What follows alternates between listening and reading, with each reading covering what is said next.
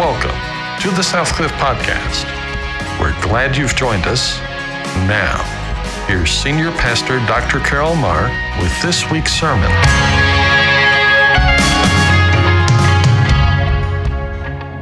We are the church. the body of Christ. a people of every nation. tribe, and language. We are one. One. One. Jesus prayed that we would be One. One. One. So a world divided. Could see a people united. One in Him. One body. One spirit. One hope. One Lord. One faith. One baptism. one God and Father. One. One. One. One. One.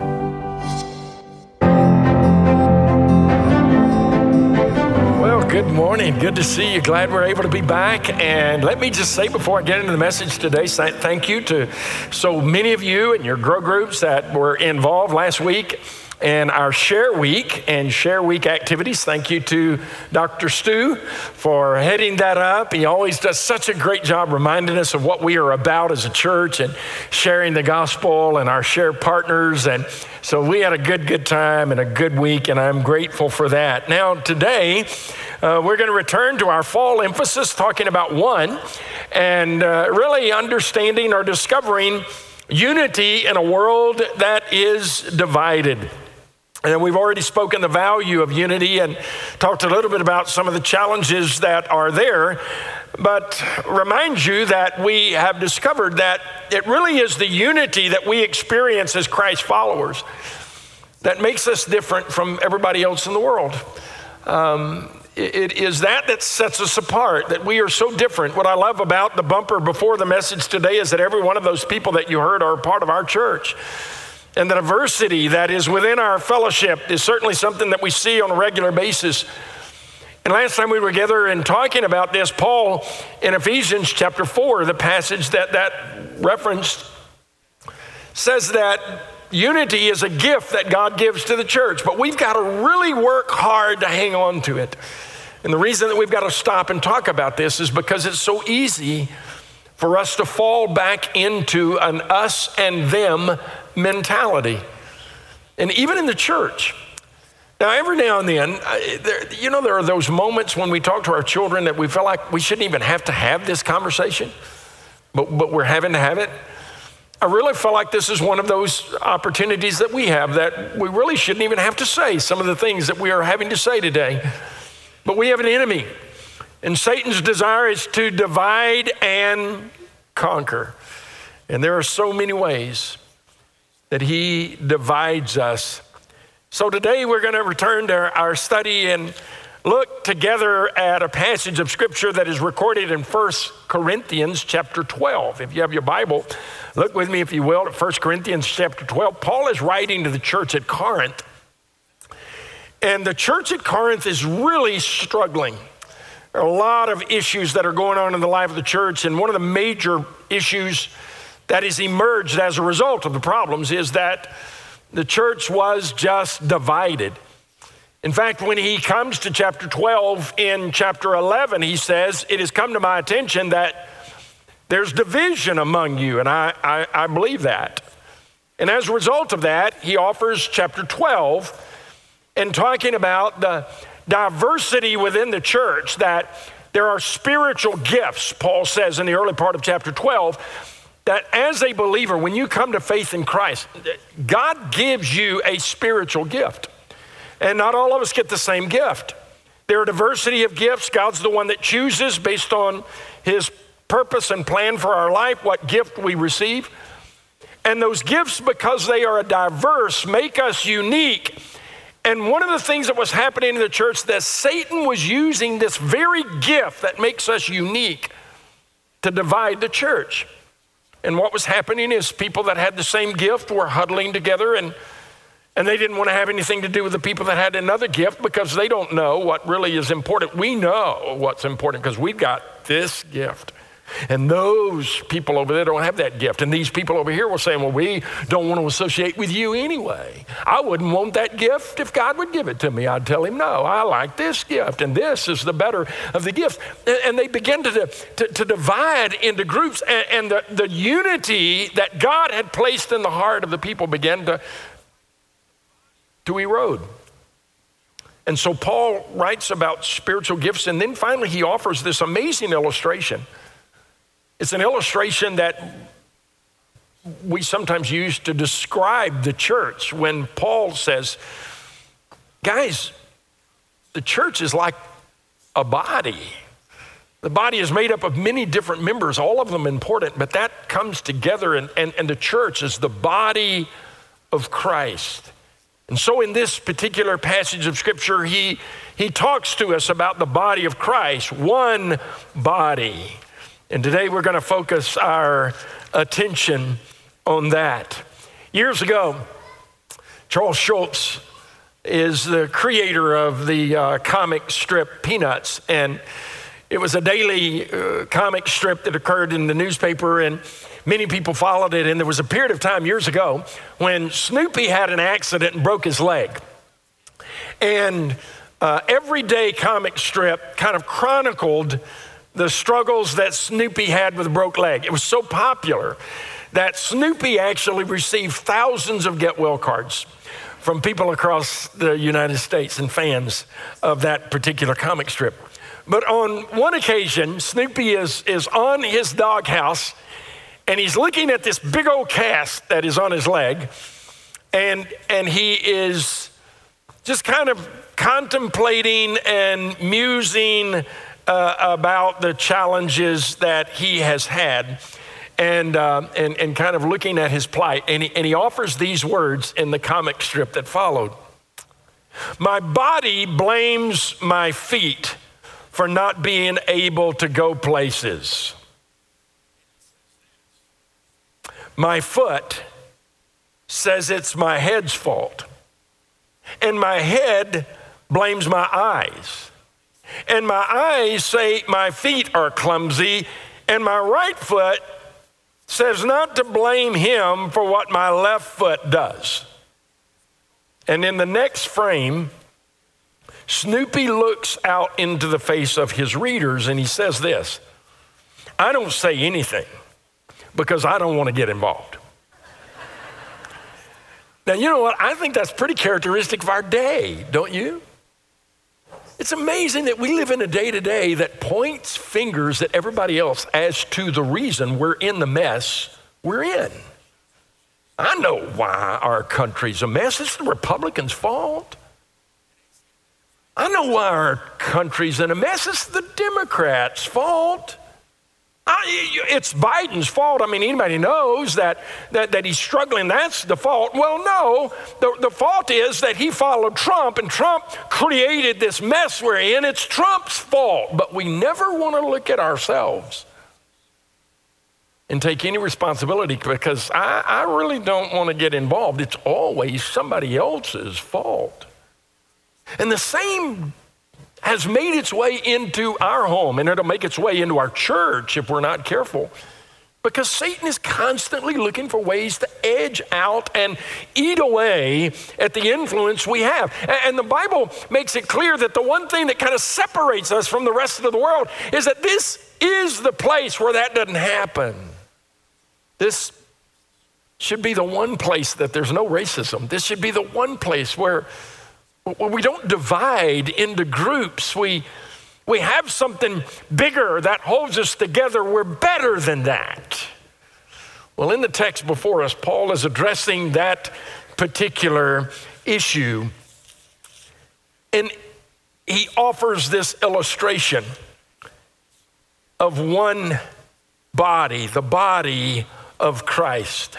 So in 1 Corinthians chapter 12, we find these words. Now, here, Paul is going to admonish, he's going to confront, he's going to encourage.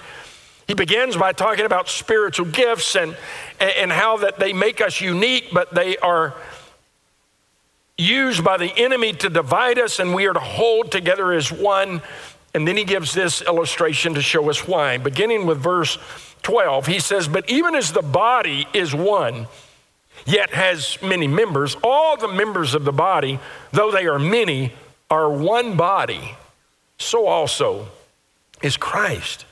For by one Spirit we were all baptized into one body, whether Jews or Greeks or slave or free. Now, in that, Paul addresses the divisions that were in that church. There were some that were of a Jewish background, and they considered themselves the chosen people of God better than those who were Greek. They, they are favored. And Paul was saying, guys, it doesn't matter if you're Jew or Greek or slave or free. There were some who were slaves. Some had chosen to be indentured slaves to others, to, to get out from under a debt, and they were looked down upon. And Paul said, it doesn't matter if you're a slave or free. In our day and age, he would go through some of the things that change or separate us. He says, We were all made to drink of one spirit, for the body is not one member, but many. If the foot says, Because I am not a hand, I am not a part of the body, is it not for this reason any less a part of the body? If your ear says, Because I am not an eye, I'm not part of the body, is it not for this reason any less a part of the body? If the whole body were an eye, where would the hearing be? And if the whole were hearing, where would the sense of smell be? But now God has placed the members, each one of them, in the body just as He desired. And if they were all one member, where would the body be? But now there are many members, but one body. And the eye cannot say to the hand, I don't need you. Or again, the head to the feet, I have no need of you.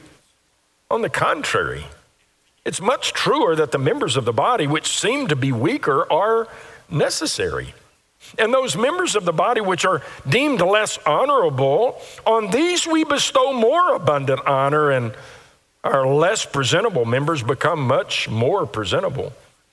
Whereas our more presentable members have no need of it, but God has so composed the body, giving more abundant honor to the members which lacked so that there may be no division in the body, but that the members may have the same care for one another. And if one member suffers, all the members suffer with it.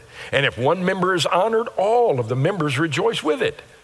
Now, now you are Christ's body, individually members of it. And God has appointed in the church first apostles, second prophets, third teachers, then miracles, the gifts of helps, or healing and helps and administration and all kinds of tongues. And, and not all our apostles, are they? our prophets, are they? Not all our teachers, are they? Or workers of miracles, are they? Don't all people don't have the gift of healing, do they? Or speak with tongues, do they? All do not interpret, do they? But earnestly desires the greater gift. And, and I will still show you a more excellent way. Now, Paul's not finished talking here, and he jumps now into chapter 13, which we call the great love chapter, where Paul says, Guys, here's the bottom line we just got to love each other. When the love of Christ lives in us, we overlook the things that make us different and we find unity. We're better than this. We rise above this. And we're now in a position where we can make an impact in the world. Well, in our time together today, I think as Paul gives us this illustration of the body of Christ, there are three things that he offers to us. Now, they're so obvious that it doesn't take a seminary degree to figure it out. So obvious that that really what I want to say is why should we even have to have this conversation? But nonetheless, just as the church in Corinth was struggling, we today struggle. So Paul says, here it is. Number one, let me give you the picture of the body of Christ so that you'll recognize one truth. That is, everyone is needed. Everybody in the body of Christ is important. We're all needed. It's imperative that we understand it. He begins by establishing the fact that there is no part of the body of Christ that is inferior or unnecessary. We are all needed. Now, you, you need to hear that because some of you don't think you are needed, and others of you think other people are not needed. But the truth is, we all are needed. And Paul says every part of the body of Christ is there by design. He, he ultimately is saying this we are to place high value on one another. So, my question is is it even possible to do that? We live in a world today that is so divided that many, even that are Christ followers, have embraced the idea of the world. And, and, and, this is what I see when I look at the world around me. We have come to the place where if people are different than we are or have a different opinion, this is, this is what happens. We, instead of, of, of thinking that you are a good person with a bad idea, we believe that you are a bad person because of your idea. Because you don't agree with me, it doesn't mean you're a good person who happens to disagree with me. We have come to believe you're a bad person because you believe that. That there's only one way to see things. Now, let's just get in the weeds for a second. What does it look like in the world that we live in today? Well, if you believe that there should be open borders, then you're a bad person. Because good people would never think that. That's a horrible idea. But then there are others who would say, but if you want to build a wall on the southern border, you're a bad person. No one could have that opinion and be good. And we've come to a place where we no longer recognize that you can be a good person with a different idea. And, I think what God is saying is, you know what? This is hard to stomach, but maybe we need both. What would happen? If a person, if we put people in a room and, and there are people that were passionate that we are to have open borders, and we say, Tell me why do you believe that? What is at the heart of it? What is it? Let's drill down deep enough to determine the passion of your heart. And will you listen for a moment as we drill down and you hear the passion of my heart? And what might happen is that as I listen to your passion and you listen to mine, we may together say, you know what? I think there's an answer for that. But as long as I think you're a bad person because you don't look at things the way I do, we'll never have those conversations. We could drill down just as easily whether you wear a mask or you don't wear a mask. Oh, if you wear a mask, then, then, you, then you're, you're a lamb following behind everybody else. You're a bad person. Or we say, well, no, because you don't wear a mask, you're a bad person. You don't care about the people around you. We could carry the same thing to the vaccine. Do you see how everything in our world is designed to divide us? And I want to tell you something it is not just out there, it's in the church. And God says it should have no place in the church. We're bigger than that.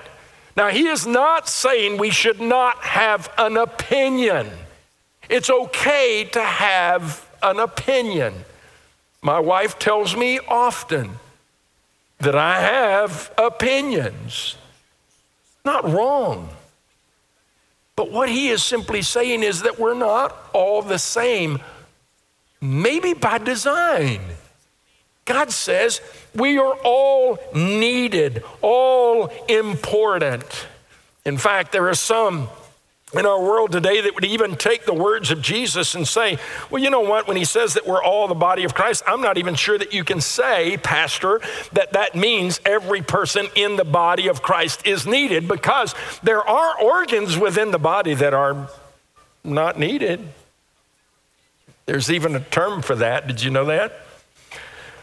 Vestigial organs are organs within the human body that are not needed. What's really interesting about that is that it was vestigial organs that Darwin used when he was talking about the fact that we have evolved over time. And he used vestigial organs as an example of that, saying that there are some things in our body that are left over from our ancestors. The fact that we have an appendix, we don't know where it comes, we don't know what it does. Maybe it served some purpose in the past when we had a different form. We've got wisdom teeth that we don't need. There are all these vest. In fact, in Darwin's day, there was 180 of these things that were identified. Now, what's really interesting today, there are only seven, maybe six, depending on who you ask. And, the reason that it's gone from 180 to six is not because, um, it, well, it's because we've discovered what those organs that we didn't know do do. And I would suggest to you that we're fearfully and wonderfully made, and I don't think there's anything in us that is not supposed to be there. And, and, and if we don't know where the appendix, why they're there and, and what purpose they serve, all, I would say to you is just give it time. You, you just got to be patient. Science, it takes science a while to catch up with the Bible. Science is a new discipline. And there are many things that it took science a while to figure out, but the Bible had already established. So I think that, that one day we're going to discover that everything in the human body has a purpose and a value. And what Paul is saying is, hey, just like we would look at the body and every part of the body functions important, so it is with the body of Christ. We're all needed.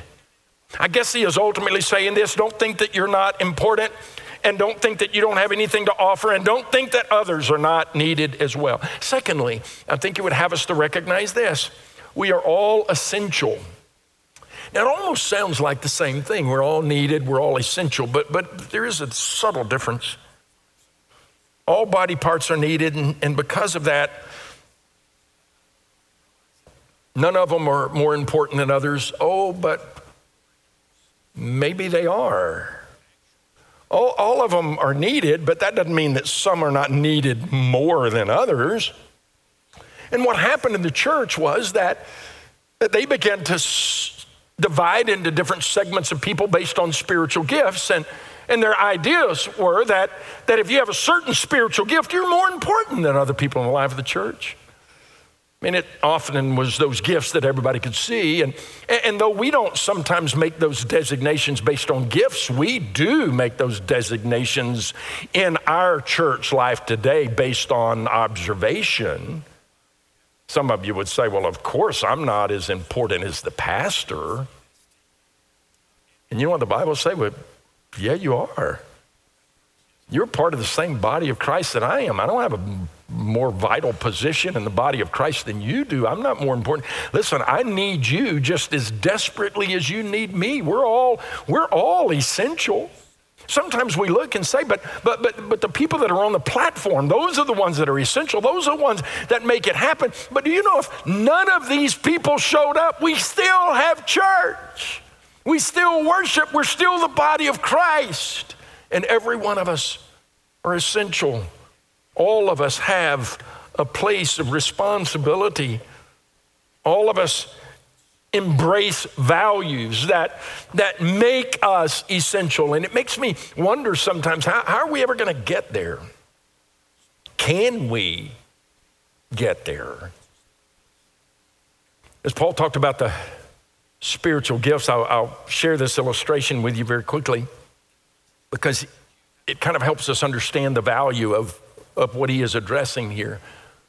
Um, there are numerous spiritual gifts. And in fact, one of the greatest problems is that God gives every person who is a believer a spiritual gift. If you are a, a, if you've accepted Jesus as Savior, you have a spiritual gift. Now, the real problem is many of you don't know what it is. And that's tragic. And I would encourage, we, we go through a new member class here, and as a part of our new member class, we have a test we give you to kind of help you figure out what is your spiritual gift, because we believe that God's given you that gift so that you can exercise that gift within the body of Christ. But there are ways that you can kind of figure that out. And one of the illustrations I sometimes use to help you figure out what it is is, is that let's just pretend that we, we just finished up service and we have a cafeteria uh, connected to our church and we all go to the cafeteria and eat. And so most of us have already gotten our plate. We're sitting down eating together with our family, but there are still a few people that are grabbing a tray and they're going through the line and they're getting their food. And, and, and one person goes through the line, and as they turn to go and sit down, they slip and fall. And they, they take a nasty fall, and their food hits the ground, and food goes everywhere, and everybody's attention is turned to them. Now, how you react to that moment sometimes is an indication to what your spiritual gift is. There are some people, when they see that, immediately, if they have the gift of helps, immediately they run to the broom closet to get a mop. They run and they begin to clean that up. Nobody asked them to do it. They just run and do that. It is what they do. If you have the gift of prophecy, the gift of prophecy, as Paul talks about in Ephesians or in 1 Corinthians 12, is the gift of preaching, the gift of, uh, of forthtelling, not, not telling the future, but preaching. You've got a gift of preaching. What you might do is say, hey, let me tell you three reasons why that happened. And we can learn from this. Three points that I want you to walk away with today from this. Or if you're teaching, you might say, hey, what could we learn? You got the gift of teaching. What could we learn from this today? The gift of administration is a person over there saying, you know, if we don't fix that, we're going to get sued, buddy. We need to get a rubber mat and put there and, and kind of figure that out and, and how that works. And, and a person with the gift of mercy if you got the gift of mercy, just cry. It just breaks your heart. Oh my gosh, I'm so embarrassed for them. That is just so, oh, I'd feel awful if that was me. And that's horrible. You don't help, you just cry, you know.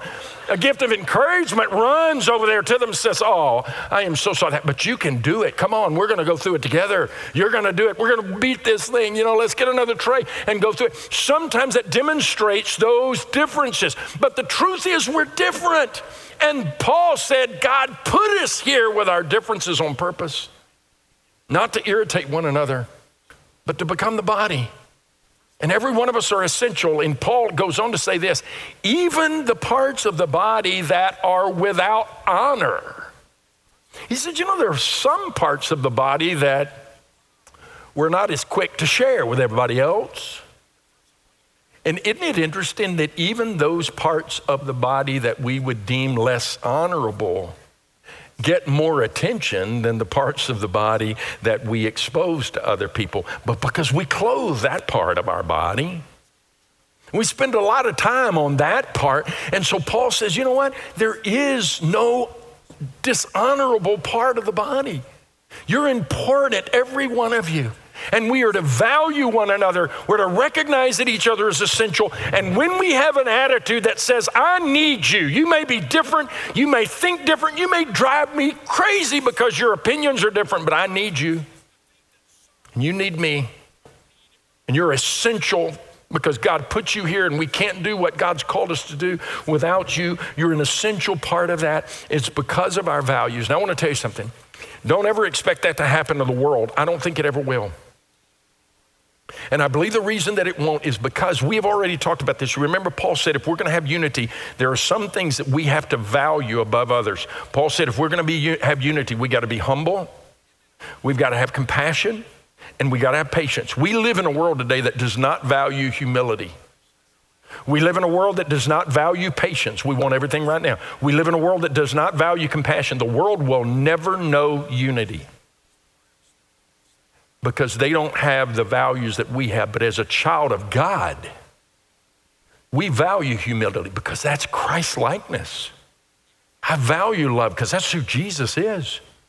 I value patience. In fact, the Bible says that if I let the Holy Spirit live in me as He wants to, the evidence of the Holy Spirit living in me is love, joy, peace, patience, kindness, gentleness, all of those things that make this possible are the result of the Holy Spirit in me. That's why it has to be in the church when it's not in the world. And it's only through us leading the world to Him that they can know and give themselves to something bigger. The third thing that he says is this, or the third purpose, I think, of his statement is that he wants us to understand that not only do we need each other and we're essential, but we are all connected. Now he speaks to how we're related to one another. How do we live this out? We're connected, we're dependent upon one another. Paul really is at this point talking about body life. This is the best part of being a part of the body of Christ. He said, Let me tell you something unique about the body of Christ. When one member suffers, everybody does. And when one member rejoices, everybody does. In the body of Christ, when one person, one family has a baby and, and, and we have an opportunity to celebrate, we all are excited about it. And we gather together and we're pumped and we're, man, God answered your prayer. We're so excited for you and we're going to pray for you. And we're going to, listen, we have people all over the life of this church who have gifts that give to the church to teach that child that's not even theirs the Bible. Teach the principles. We partner with parents so that when that baby's old enough to hear the voice of God, it's some teacher that has worked with them, just like mom and dad in our church, to bring them to that place. And we rejoice with them. And when that little baby gets saved, man, we are pumped and excited and we clap and we hoop and we holler when they're baptized and, we rejoice when they graduate and we're excited when they get invited eh, to college and we're thrilled when they get married. We're, we're part of each other's life. And when sadness comes, then we're sad too. And when you have a loss, it's my loss. There's nothing like the church. When sadness comes, people come to us. They don't ask, they just do, don't they? You know? They just kind of show up at your door with food. And they say, I don't know what else to do, but you shouldn't have to worry about that at this point. So here, our Sunday school class, man, I, we've got Bible study groups in our church, and we don't, we don't orchestrate that. We don't ask for that. But somebody will get sick, and they, man, they've got a list and provide meals every day for months for families that are struggling. Because when you hurt, we all hurt. Every one of us know what it's like to stump your toe in the middle of the night. All of us know if you have children what it is to step on that infamous Lego. When one part of the body hurts, you feel it all the way to the top of your head. But that's what makes the body of Christ the body of Christ. And you know what's really fun? Is the body of Christ is so good at that, we step outside the circles of the body of Christ, and that's where the world begins to see our unity because we come together as the church to meet needs that are not even ours as a body of Christ. We got a bunch of guys that just got back from Louisiana last week with the Texas Baptist men because of the flooding from the hurricane they went down there. They got up at 4 o'clock in the morning worked till 10.30 every day all night cooking providing meals cutting down trees with chainsaws mudding out houses of people they don't even know using the gifts and abilities god gave them. I don't know of any other organization that does that there are other organizations that show up. A lot of people are paid to do that. But you know what's funny to me? That I don't see other world religions doing that. I never see a bunch of Buddhists getting together to say, let's go and help. I don't see, maybe they do. I don't see it. I don't, I don't see the Hindu religion saying, you know what? These people are struggling. Why don't we go? It's, it's Christian, it's, it's the body of Christ that does that. It's God in us. In fact, the way this all comes together is that Paul says, you know what? We're the body and Christ is the head. So here's how it comes down. I think you're valuable because he says you are. He's the head. He says that you're needed, so you're needed. He says you're essential, so you're essential. He says, I live my life based on the leading of the head. We're one in Him. And us being in Him makes us bigger than anything that makes us different. Ultimately, I think He's saying this Republican, Democrat, liberal, conservative, black, white, mask, no mask, vaccine, no vaccine, add what you will to the list, and then let it go. We're one in Him. Try to find an illustration of this how we are better when we're together and how we work when we have a bigger pros- project and purpose. And I found this one clip that I think might kind of give us a picture of how we're able to do things that, uh, that we would never be able to do separated, but together we can. And how we can, side by side with differences, make a difference in the world for the kingdom of heaven.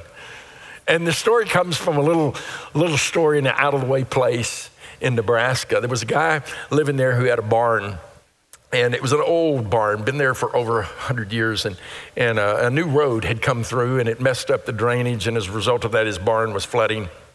And this was a historic old barn, and he, he didn't want to tear it down and try to move it, but he, but he knew that he needed to move it. And he tried to figure out a way, and his son came up with and devised a plan, and with a lot of metal and some welding, he put together a framework and invited people in the community to come and help him move the barn.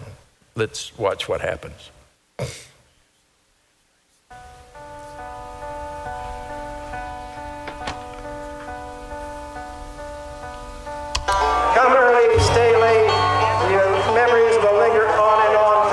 This is Herman Ostry, and it was his idea to move a 20,000 pound barn with only manpower.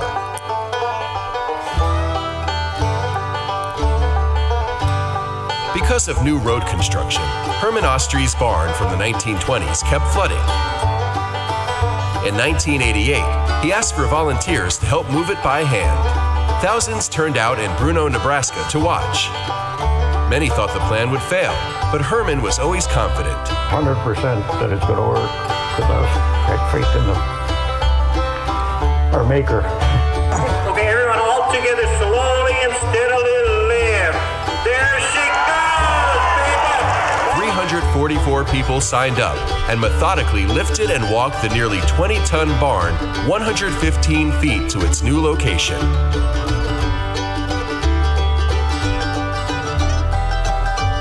Herman Ostry is still frustrated by one thing, though. Everybody thought it was important except the Guinness Book. The Guinness Book of Records rejected the Ostry's application because using human muscle to move a barn is not an activity of widespread interest. What would Herman say now if the Guinness people showed up? It's about right.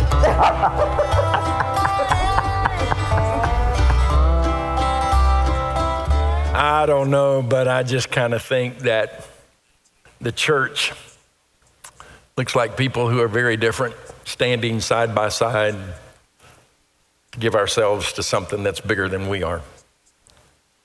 And the way that happens is when we say, Christ is the head of the church. And God, I want you to give me your heart. I want you to give me your mind.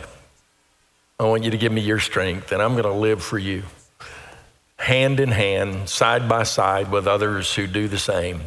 And when we give ourselves to things that have eternal significance, we will make an eternal difference.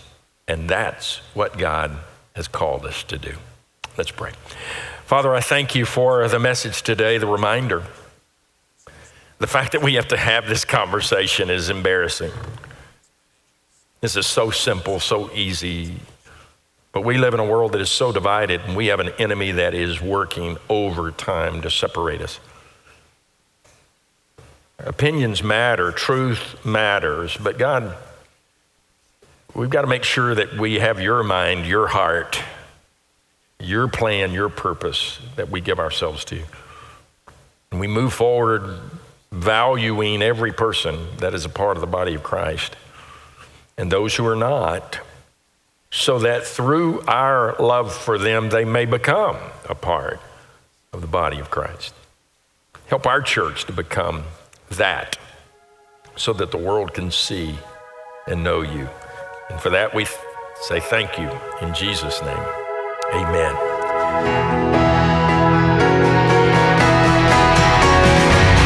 From everyone at Southcliff Church, thank you for joining us today. If you would like more information about Southcliff Church, please go to southcliff.com to share a testimony of how God has encouraged you through this ministry. Send an email to scpodcast at southcliff.com. That's scpodcast at southcliff.com. click the Give button on our webpage to discover how this ministry is supported. Financial gifts help accomplish the mission God has given us.